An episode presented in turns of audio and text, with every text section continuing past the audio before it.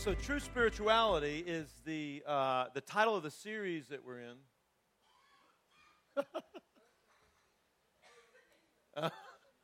Hi wants to give me a new chair? All right.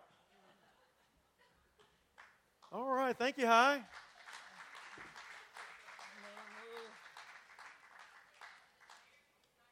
All right.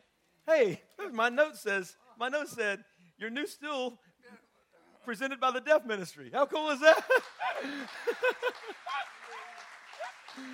Oh, yeah. Love you guys. Thank you, Hi. Oh, man. I ain't even sat in this thing before. Comfy. All right. Hey, we started a new series a couple of weeks ago called True Spirituality. I'm going to have to get used to this. True Spirituality. And what we've been talking about is, what does it mean to be truly alive in Christ? What does it really mean to be a Christ follower? Now, guys, what I shared with you is that if you really look at it statistically, there are a lot of people who call themselves Christians, but they really don't live like Christ followers. They live like anybody else in the rest of the world. The way they spend their money, the way they do their relationships, they just live kind of a cultural Christianity. They live a congregational Christianity, but they don't live a Christianity that penetrates into the way they think and the way they live and the way their heart is. And what we're studying is, how can we really know a picture? Give me a vision, Stephen. Give me a little diagram. Give me a map for what it really looks like to be a Christ follower. And I've shared with you that when I was a baby Christian, one of the first chapters of the Bible that I ever memorized was Romans chapter 12. And it transformed my life, and it gave me a picture of what it really means to be a Christ follower. Now, it's not the end of all of everything, because being a Christ follower is so in-depth, and it can be so deep, and it can be so much more encompassing. But let me tell you what Romans 12 does. It focuses on 5 different relationships that you and I need to have in our lives and how we're supposed to operate in those 5 relationships. Now, if you missed week number 1 and you dove in with us last week, then we were only talking about one of those relationships. But remember my little iPad thing, my little drawing thing? I invite you to flip over on the backside of your outline and be artists with me for just a minute, because what I want to do with you is I want to just go back and remind you about those 5 relationships. Now, remember what I said. Christianity at its core is not about rules. It's not about religion. It's not about do's and don'ts. At its core, Christianity is always and will always be about relationship. That's what it's about. So it's interesting, in Romans 12:1, the first relationship that the apostle talks about is our relationship with God. Romans 12:1, we studied that last week, remember? And in that scripture, Paul said, listen, I beg you, I plead with you, offer your bodies to God as living sacrifices. And the word that we used was the word surrender. Surrender. So how are we supposed to live with God? We talked about living surrendered lives. As a matter of fact, if you were here last week, you got that message. We were talking about surrendering to God with our lives, our bodies, our hands, our eyes, everything we do. We offer our bodies to God. And if we could live that way on a daily basis, guess what happens? Jesus actually starts to live through us, and it affects how we talk to people, how we drive our cars, how we spend our money. Jesus starts living his life through us. Now, today we're going to talk about that second relationship. That second relationship is with the world. And I'm going to draw my little world thing, and I'm not a very good artist, but you can draw your little world thing and do better than me. And what we're going to learn from God's Word today is, if there is a word that tells us how our relationship is supposed to be with the Word is separate. We are supposed to look different than the world. And that's Romans 12:2. It's the scripture we're going to study today. Don't be conformed to this world, be transformed. We're going to get into that. The third relationship, and that'll be what we talk about next week, is your relationship with you, the self, all right? And Paul is going to tell us, I didn't spell that one very good, self, that's supposed to say self right there. Paul's going to say, hey, listen, your understanding of who you are in Christ is not supposed to be too high and lofty and be conceited. It's not supposed to be too low and you think you're depressed all the time. It's supposed to be a sober self-assessment. You have a real estimate of what God says about you, and you understand who you are, and then that gives you purpose. That's that third relationship, verses 3 through 8 there. Now, that fourth relationship is your relationship, I'm just going to draw a little happy face because I'm sure these people are always, they're supposed to be always happy, not, you know. These are believers. These are people in the church, okay? These are believers who understand what the Christ life is all about. These are people who get joy. They're living for heaven, but they're living for heaven now. And the Bible says in Romans 12, verses 9 through 13, how are we supposed to live with them? We're supposed to live in a way of serving in love. Serving in love. And what does that mean? Everybody finds their way of serving in their own unique passions and gifts. We'll talk about that in a couple of weeks, week 5. And then finally, I'm going to draw another happy face, and I'm going to put a little smile on these people too, but I'm going to give them eyebrows like they're mean, and I'm going to give them horns, and we're going to call these people unbelievers, all right? Oh, I didn't do that right. Believers. And how do we respond to people who are mean and evil and do hate in our lives and are malicious towards us? How do we respond to them? And boy, in Romans 12, verses 14 through 21, he's going to say, listen, if you respond to them differently than everybody else would when they do evil to you, if you would respond to them supernaturally with good, you respond to evil supernaturally with good, if you can do that, then all of a sudden the world sees it differently. So I don't know that I can write all that down, but it's supernaturally responding, you're not going to be able to read this, to evil with good. Now, those five relationships we're talking about, if you can get a picture of how you're supposed to live in every one of those relationships, then you start getting a picture of, man, this is how Jesus operated. That's why on the cross, for example, Jesus is able to say, Lord, I pray for them. They don't know what they're doing. And he prayed good over them when they were doing evil to him. God wants us to understand how to live in every one of these relationships. Now, today, we're going to talk about the second realm, okay? The world. So if you have your Bible or you have your outline in front of you, we're going to read Romans 12:2 together. And as a matter of fact, why don't we do this? It's only one short verse. Can we read it out loud? Can we read it full voice together? Romans 12:2. Read it full voice with me. The Bible says, do not conform any longer to the pattern of this world, but be transformed by the renewing of your mind. Then you will be able to test and approve what God's will is, his good, pleasing, and perfect will. So last week, we talked about how to give God what he wants. And the answer to that question was, God wants us to live in this continual relationship with him of surrender, which is hard to do. We talked about that on Wednesday night. How do you do that? Living every day in a place of surrendering to his will and letting him live in you. But today I want to talk to you about how do you get God's best for your life? And the way that you're going to do that is by understanding your relationship with him and your relationship with the world, kind of that vertical and horizontal thing. So what are we talking about here? Got your pen, or maybe you just kind of take some notes here. There's a negative command right at the very beginning of Romans 12:2. The negative command is simply this. He says, do not conform any longer to the pattern of the world. It's a negative. Do not conform. Don't shape yourself anymore. Don't be pressed into the mold of the world system any longer. That's not what you were meant to do. This is interesting because think about a person who's not a Christ follower. They're going along, they're living in the world, right? They're just living in the world, doing what they see the world doing. Then all of a sudden, Jesus comes into their life. He saves them of their sins. He gives them an eternal future in heaven with him. He gives them purpose to live on and purpose to do ministry. And all of a sudden, they read Romans 12:2, and the admonishment here, the challenge is, now listen, from here forward, your life is supposed to look different. So the negative command, start here. No more. No more, do not conform any longer to the pattern of the world.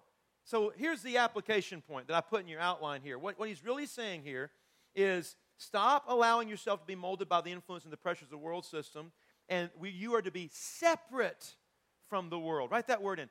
You are to be separate from the world systems and its values. You're supposed to be different than the rest of the world. Stephen, what does he even mean there? The world, the world's systems, the world's values. Listen, the world which we live in, let's be very clear. The world you live in is a world that God has given dominion to your enemy over, Satan over, right? And the Bible tells us Satan comes to kill, steal, and destroy you. He doesn't have good in mind for you. He wants to kill, steal from you, and to destroy you. And so the world's systems and its values is in every way kind of tailored and suited every day to kill, steal, and destroy from you. So if it comes to relationships, if you follow the world's patterns, your relationships, if you have it go the world's way, it's only going to lead to a place of misery in your life. Or if you go to if you deal with your money the world's way, it's only going to go to a place of misery for you. You might have a lot of money, but you can be miserable because you'll be doing it the world's way. Emotionally depressed. There's lots of ways the world will come, because here's the deal. The world's systems are antithetical to God's plans for you and to God's best for you. So what he's talking about here is, listen, who's he writing to? Anybody remember Romans? Who's he writing to? Who's he writing to? People living in Rome. Yeah, it's not a trick question. I don't trick you. All right. He's writing to people living in Rome, and they are Christians. Now, if you want to really get what he's talking about here, go back to Rome. Let's look at what Rome was like. In Rome, during this day and age when he's writing, it's the time of the gladiators. I mean, the most famous people are the gladiators, the people who are the kind of their Olympic heroes, the people who are the mightiest, the strongest, the people who are just, they're warriors. So they're great celebrities in the culture. Not only that, there are brothels throughout Rome, and so sex is a big thing in Rome. And people are having sex with and anybody and whenever they want to, and that's a big part of the Roman culture. And then beyond that, there are idols everywhere, scattered throughout Rome. There's statues to idols and idols and idols and idols and idols. There's all kinds of understandings of all these different gods, and you're invited to worship any god you want to worship. And isn't that interesting that that's one of the parts of their culture? How about this one? Women in Rome, you don't matter. You don't matter. You are nothing but an object. You have no status in this society. You're mistreated. You are only to do what somebody else wants you to do. You don't have anything. And by the way, it's not just women. In Rome, there is a huge culture of slavery. And there are people who might as well not exist, all right? They are only there to do things, and they're treated as they are non-humans. And as a matter of fact, in Rome, babies are being killed just because of their gender. They're being killed oftentimes because they are female. They're being killed, slaughtered, children. Paul looks at these Christians living in the middle of this very secular place, and he writes to them with a negative command. And he says to them, do not be molded, do not be shaped, do not be pressed into the culture you live in. He's giving them a picture. You are to look separate from that. Now, I don't know about you. I was studying Rome this week, and all of a sudden it's amazing how the biblical application can just come to you, and you can look at, man, that's who he was writing to, and look at the culture I live in, and look at how very similar they've got stuff going on. Are you hearing me? Guys, we live in a culture that is going straight to hell in a handbasket, breaking Mach speed barriers. Our culture is wanting to drive us down, steal, kill, and destroy. Why? Because it's not because the culture is led by celebrities. It's not because the culture is led by media. It's because the culture is being led by the prince of darkness, the one who has been given control over this realm for a short period of time. And you and I have got to wake up to that.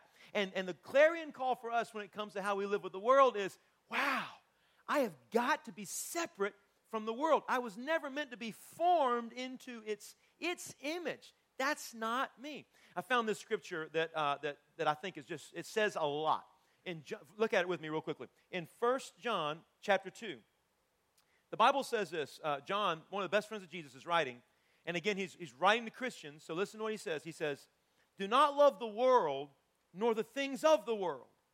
If anyone loves the world, the love of the Father is not in him. For all that is in the world, the lust of the flesh, the lust of the eyes, and the boastful pride of life, it is not from the Father. He said, what's in the world? All that bad stuff is not from the Father. He said, it is from the world. The world is passing away and also its lust, but the one who does the will of God will live forever. Got your pen? Let me just kind of, can I break that apart for just a minute? I want to do a little teaching here around this one scripture real quickly. Got your pen? Start circling the word love anywhere you can find it in there. You'll find that it says, do not love the world. If anyone loves the world, the love of the Father is not in him. Now, you know what that says to me? That real quickly opens my eyes up because I go, wait a minute. See, when it comes to how we live in the culture, get this picture. When it comes how you live in the culture this week, how am I going to live as a Christian in a culture that's bent the wrong way and turning its heart back against God? A lot of people mess this up. And they think you can do this by a list of do's and don'ts. Well, I will do this and I won't do that. And I do, don't, do. And it becomes a list of rules. It becomes a list of, okay, this is the way we do it. And if that's the way you think about living separate from the world, listen, you're about that deep. You don't get it yet, okay? Why did I ask you to circle that word love over and over again? Because Satan is after far more than your moral perfection, than your moral goodness. He is after your heart. He wants your affections. He doesn't really care how you behave. He wants your heart to be in love with the world. He wants you to see the culture that you live in and like the prodigal say, oh, I don't want to live in daddy's house anymore. I want to run towards that stuff that's out there. I want to consume that stuff. And the enemy of darkness is not after your moral goodness.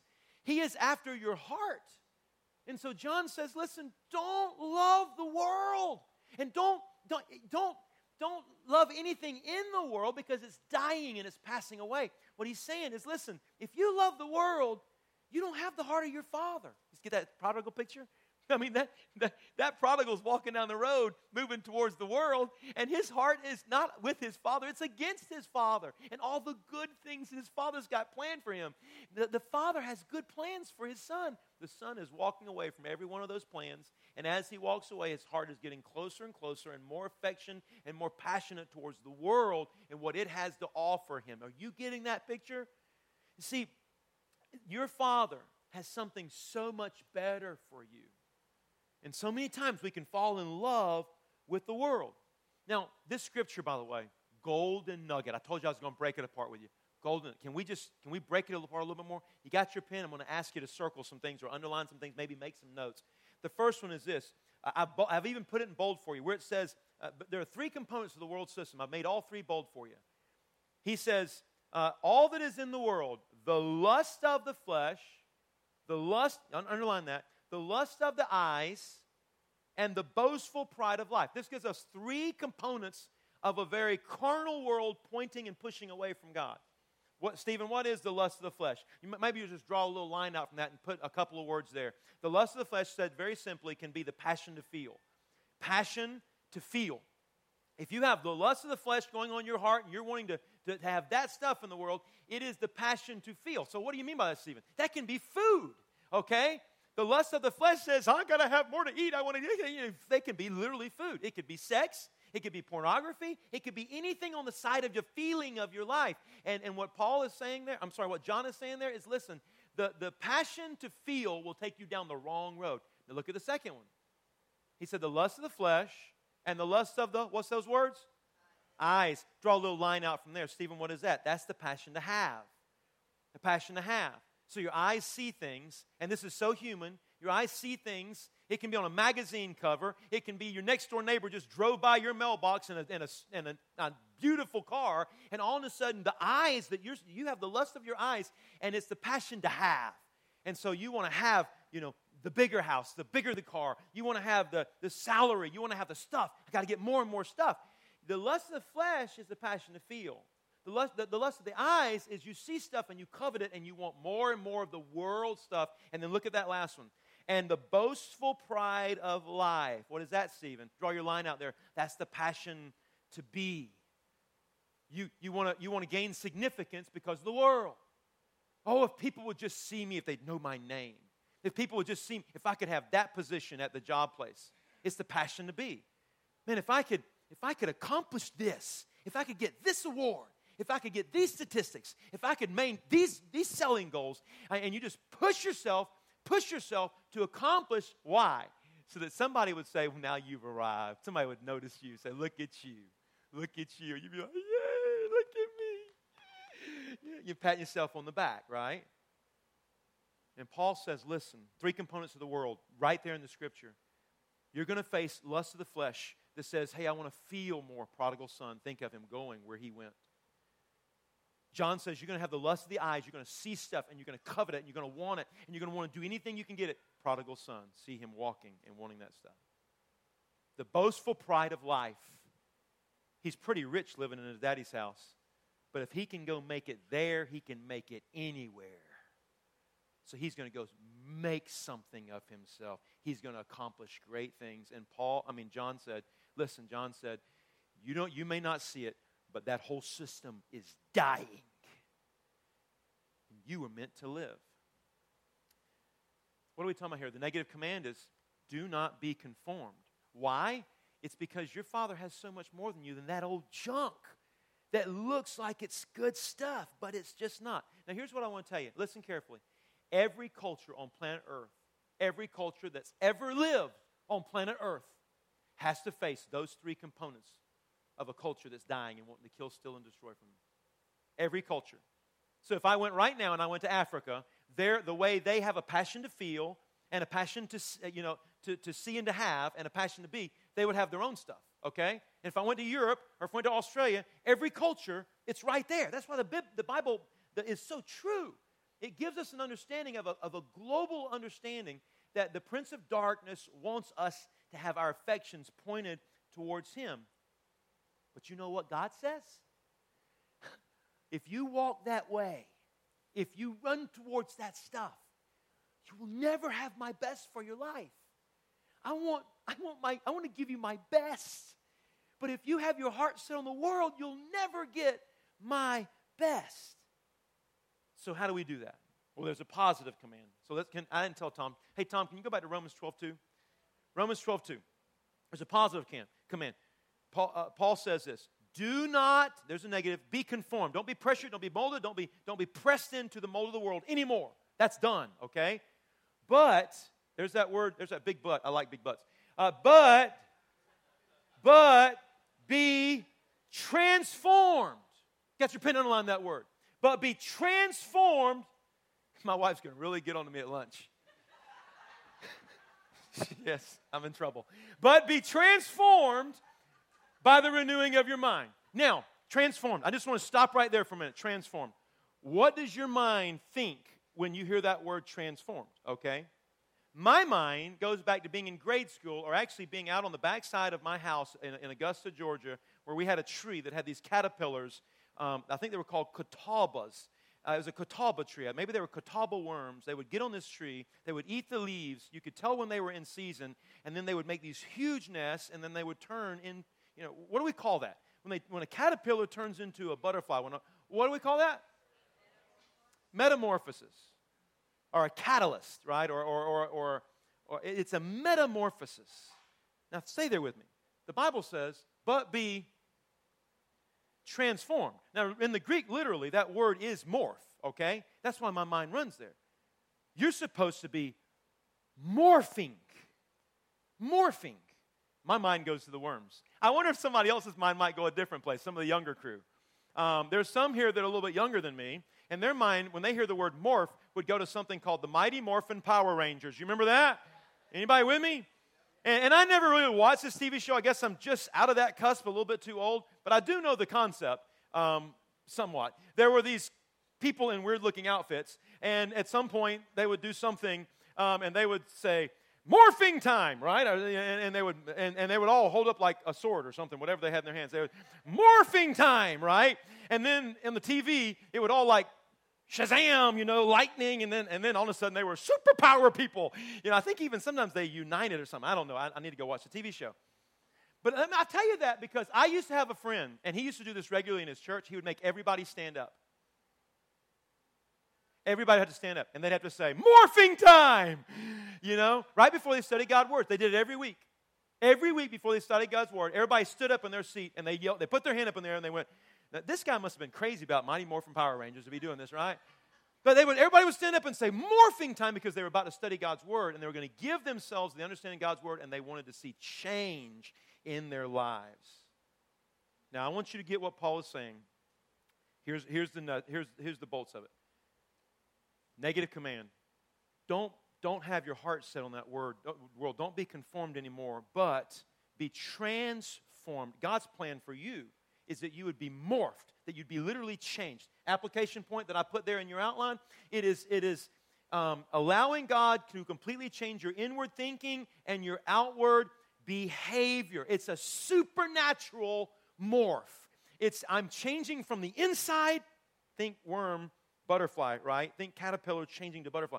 I'm changing from the inside. I'm morphing, changing, being transformed to become something different behaviorally, even on the outside. Are you getting that picture? That's God's plan for you. For every one of you, that's God's plan for you, to be changing on the inside, to be morphing into something different on the outside. Now, you don't do it by yourself. If you don't hear anything else I say, you might need to write that down. You have no power to transform yourself. You don't do this by yourself. So the idea here is that you would be transformed by a connection with God's Spirit, and He begins to do a work inside of you that then works its way onto your outward behaviors. So here's my question for you, and I put it kind of there in the outline. I actually put it as a statement, but I want to pose it as a question as well. Application point. Are you being more influenced by the Word or by the world? Are you being shaped and pressed and molded more by the Word or more by the world? See, you were meant to be different than the world. But here's the question. I'm going to go back to my iPad for a minute. Let me see if I can pull this up. And maybe you flip that thing over, or maybe in the margin you draw with me for just a minute. I just want to pull this up, and I want to give you an idea of what we're talking about here. All right? So here's my idea.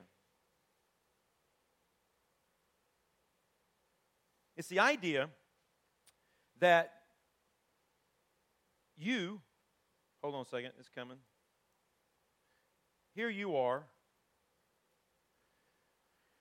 and that there are pressures that are going to be influencing you.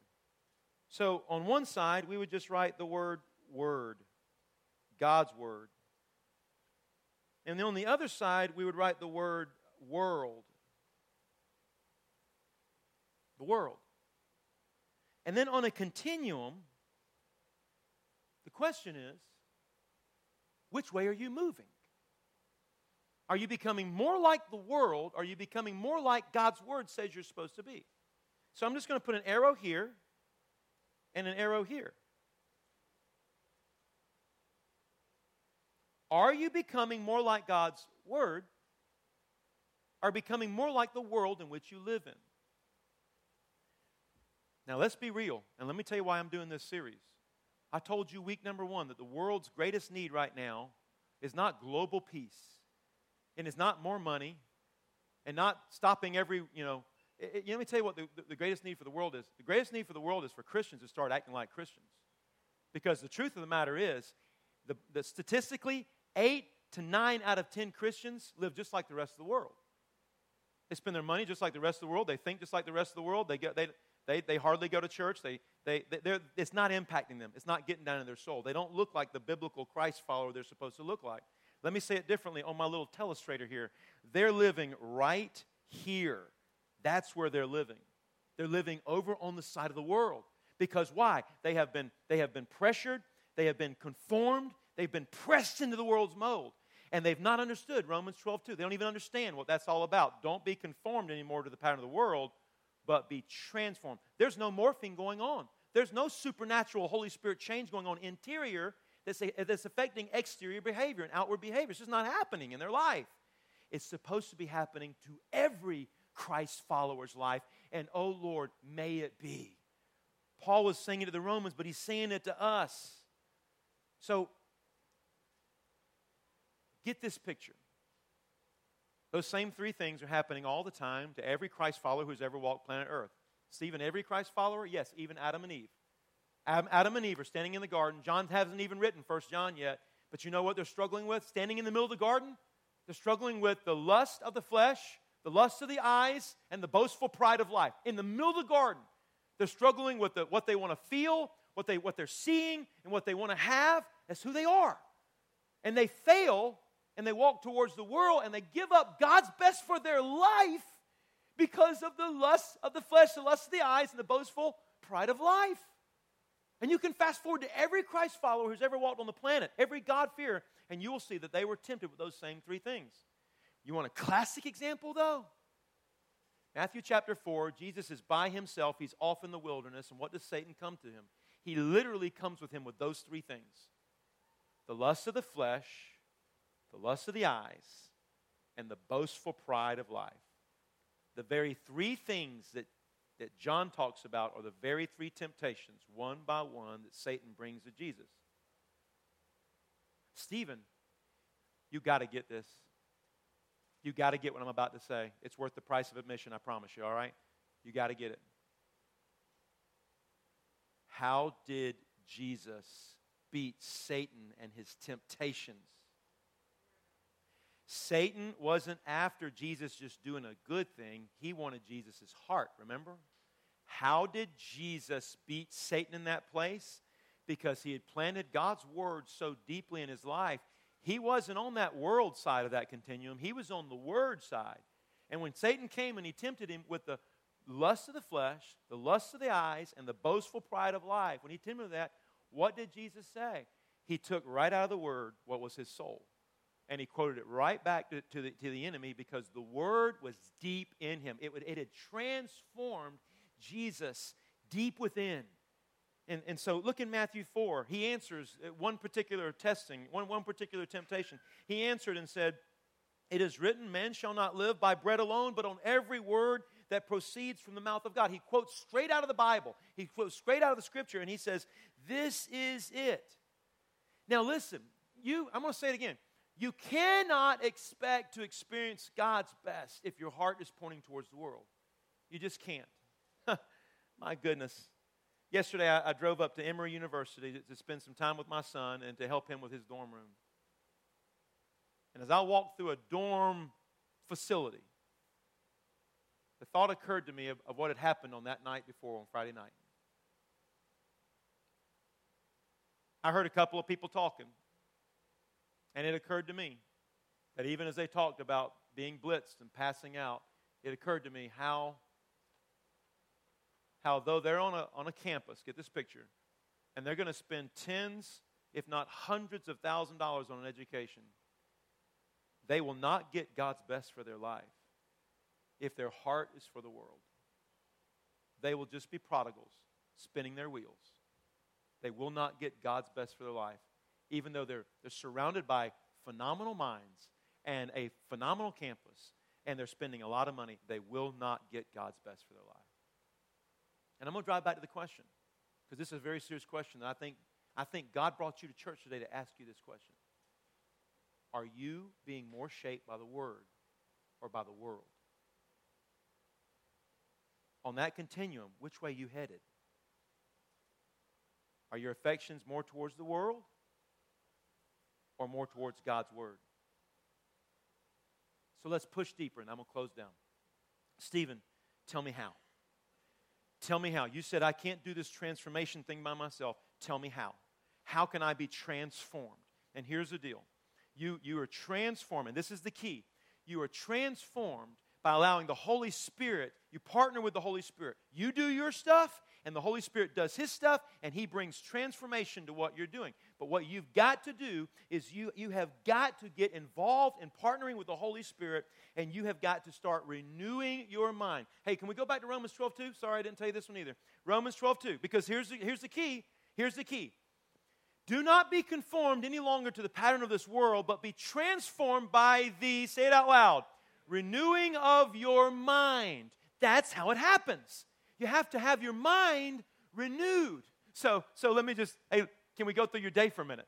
Okay, you wake up in the morning and your kids are screaming and people are fussing and you want to fight. You're getting out the door, you're already stressed, And then you move on and go to your work and you talk to your friend and that conversation goes nice. But then right behind it, that person's mean to you you're about to, and you move through your day and do you realize how easy it is for you to not have your mind renewed?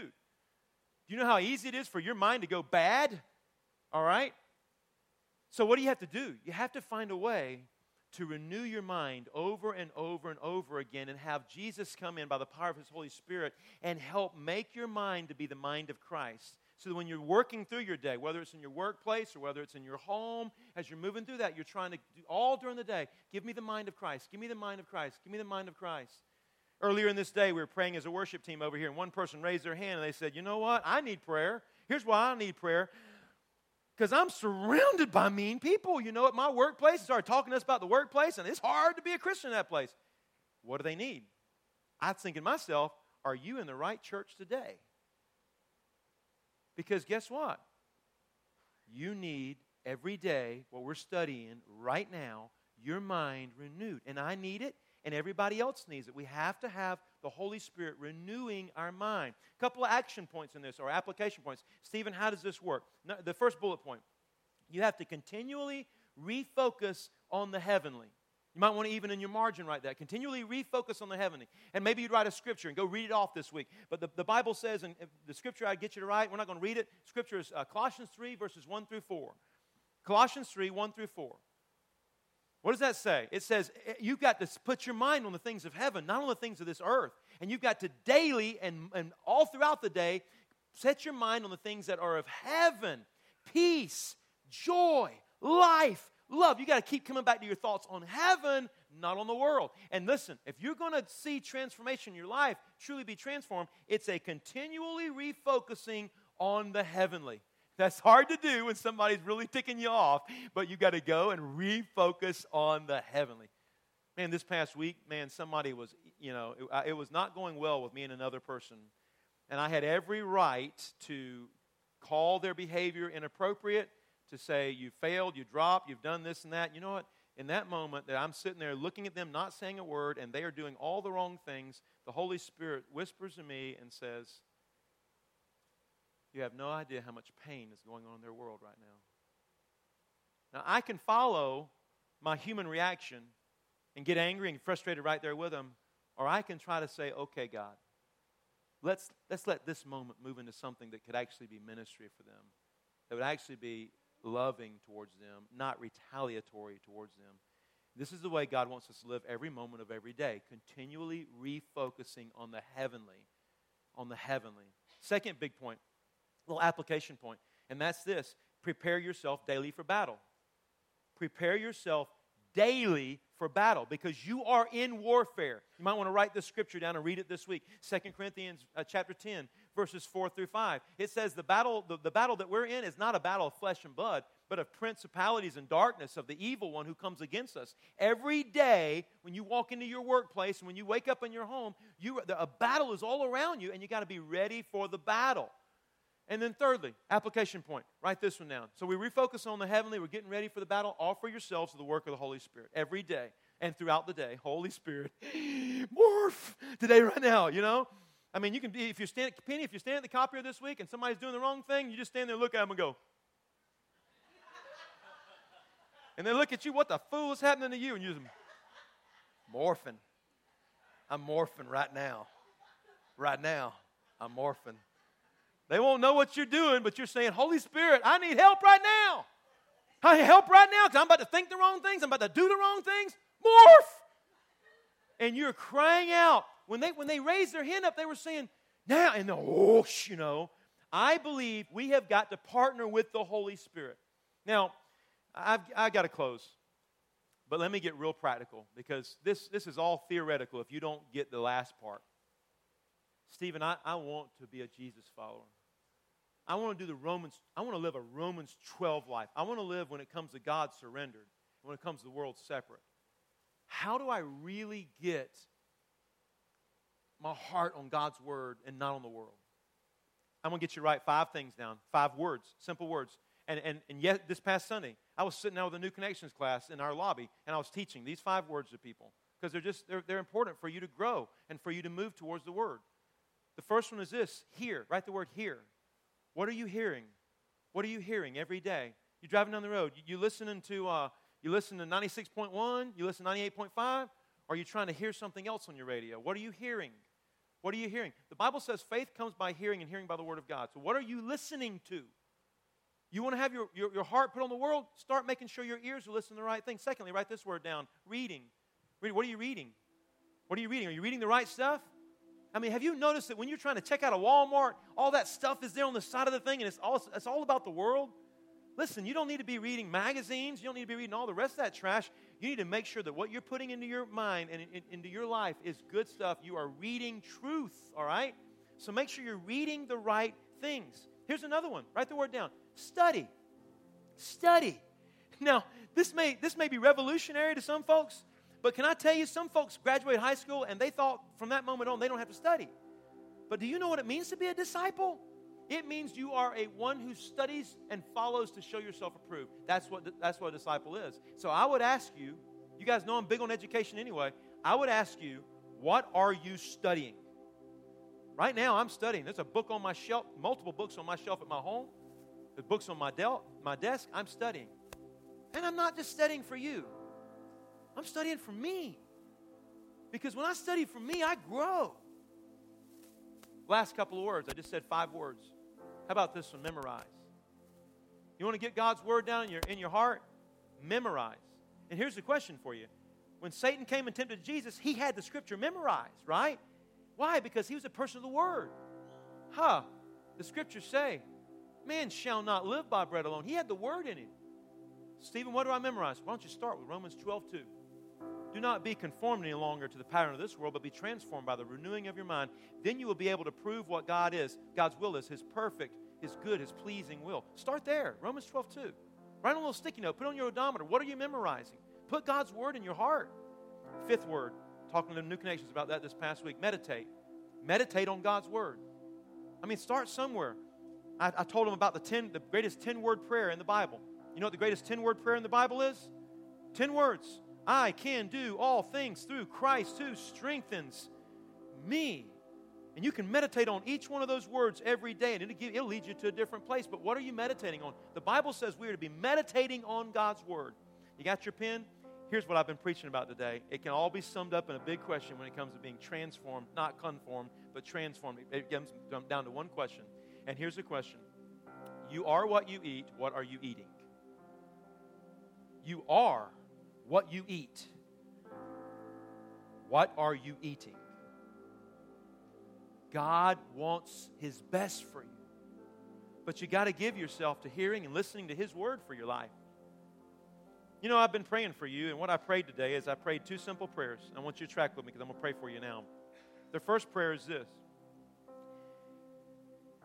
If you've been listening to the Holy Spirit, if the Holy Spirit's been nudging you this morning on something that's in the world, that's like the world, that He's kind of convicted your heart of, that you've had your affections on the world, what is that thing this morning that you probably need to say, God, I've had my heart, my mind, my life pointed too much towards this stuff of that world. Today, He said, no longer. Do not be conformed. God, today, stopping that. I'm not going to give my heart to that thing in the world any longer. What is that thing for you? And the second question is very simple. What is the baby step that you could take today or this week to renew your mind? What's the baby step? Is it changing the radio channel? What's the baby step? Is it getting up 5 minutes in the morning and reading the Bible? What's the baby step? Is it getting a new book, going by the bookstore and seeing what's on the shelf and saying, you know what? I hadn't studied something in a long time. I'm going to start studying something. What is the baby step that you could make this week towards being transformed and renewing your mind? So that you would be morphed into the image of Jesus. God's plan for you is to give you His best. It's always been that. But we, like prodigals, run away from Him, enticed by a culture that only wants to kill us. God's word for you today is, remember, for those who give themselves to that world's passing away. But if you give your affections to Jesus, that world is life, eternal life. Give your affections to Jesus. Hey, would you pray with me? God, I thank You for Your word because it's powerful and able to transform our lives. Your word is truth for us. And I just pray today, Lord, that as folks are right here hearing Your word, that they're ready to give up and and say, no longer am I going to be controlled by these things of the world, that God, by the power of the Spirit, you would give them the ability to lay down those things in the world that they've been walking towards, they've been giving their heart towards, they've been thinking about. Lord, let them lay that stuff down today, I pray, and say, no more, not for me. I will no longer be conformed to the image of the world. I'm putting my mind off that piece of trash. And Lord, what is the thing today that you would put on their spirit to start a baby step towards making sure that they are being transformed? They're hearing, they're reading, they're studying, they're memorizing, they're meditating, they're giving themselves to your word. They're walking towards your word to become more like you, Jesus. I pray by the power of the Holy Spirit today, you would give them energy, give them strength to follow through with what you're speaking over their soul right now, so that the seed you plant in them this week, in the name of Jesus, would bear fruit in their life. Eternal fruit, hallelujah, in their family tree, in the generations to come. Lord, help them morph in the name of Jesus. And Lord, in the next few minutes, as we give towards the tithes and the offerings of our church, as we give towards the youth lodge renovation, Lord, would you take our gifts, would you use them for your good and for your glory, and may the kingdom of God come on this earth, and Lord, may you use your church to be a blessing to this surrounding area. We love you, Jesus. We give to your glory. In the name of Jesus we pray. Amen.